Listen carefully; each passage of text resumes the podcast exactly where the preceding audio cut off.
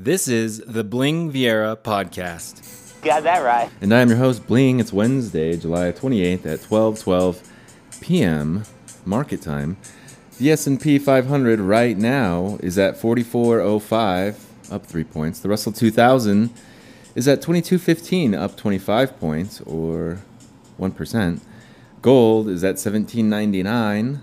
Crude oil, WTI, is at 7220, up about 55 cents. Bitcoin is at 39,800. Do you want to go over some Wall Street Journal headlines, shall we?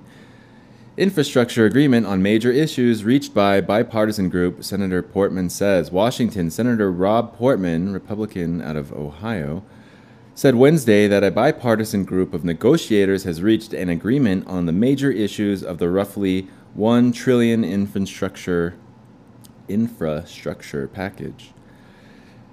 U.S. stocks wobble ahead of Fed update. Major U.S. stock indexes wobbled Wednesday as investors awaited fresh guidance from the Federal Reserve and another batch of earning reports from the nation's biggest companies. The broad S&P 500 index was roughly flat in the morning trading, while the Dow Jones Industrial Average slipped three tenths of a percent. The technology-heavy Nasdaq Composite climbed seven tenths of a percent.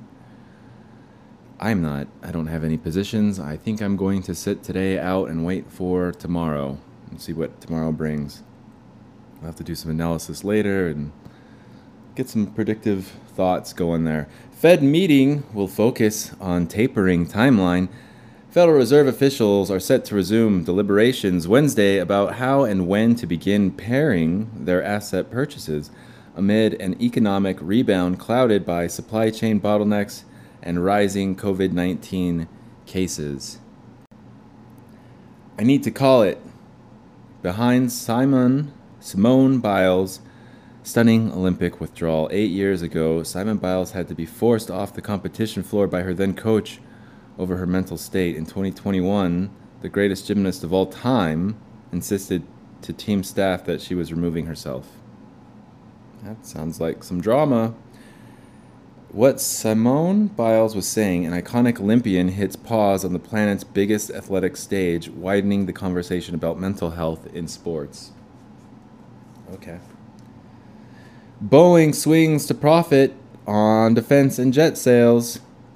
Boeing Co. reported its first quarterly profit in nearly two years and said it needs an order from China by mid 2022 to participate fully in the stronger than expected recovery in air travel.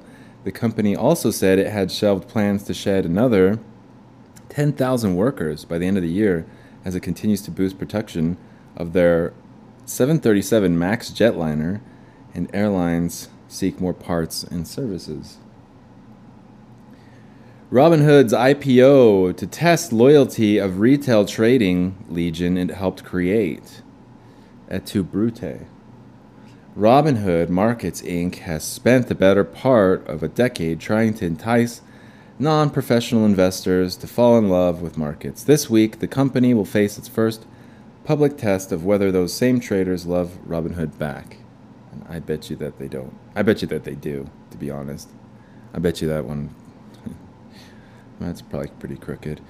Washington's most powerful oil lobby faces reckoning on climate change. The American Petroleum Institute's green makeover has been met with skepticism from friends and foes alike.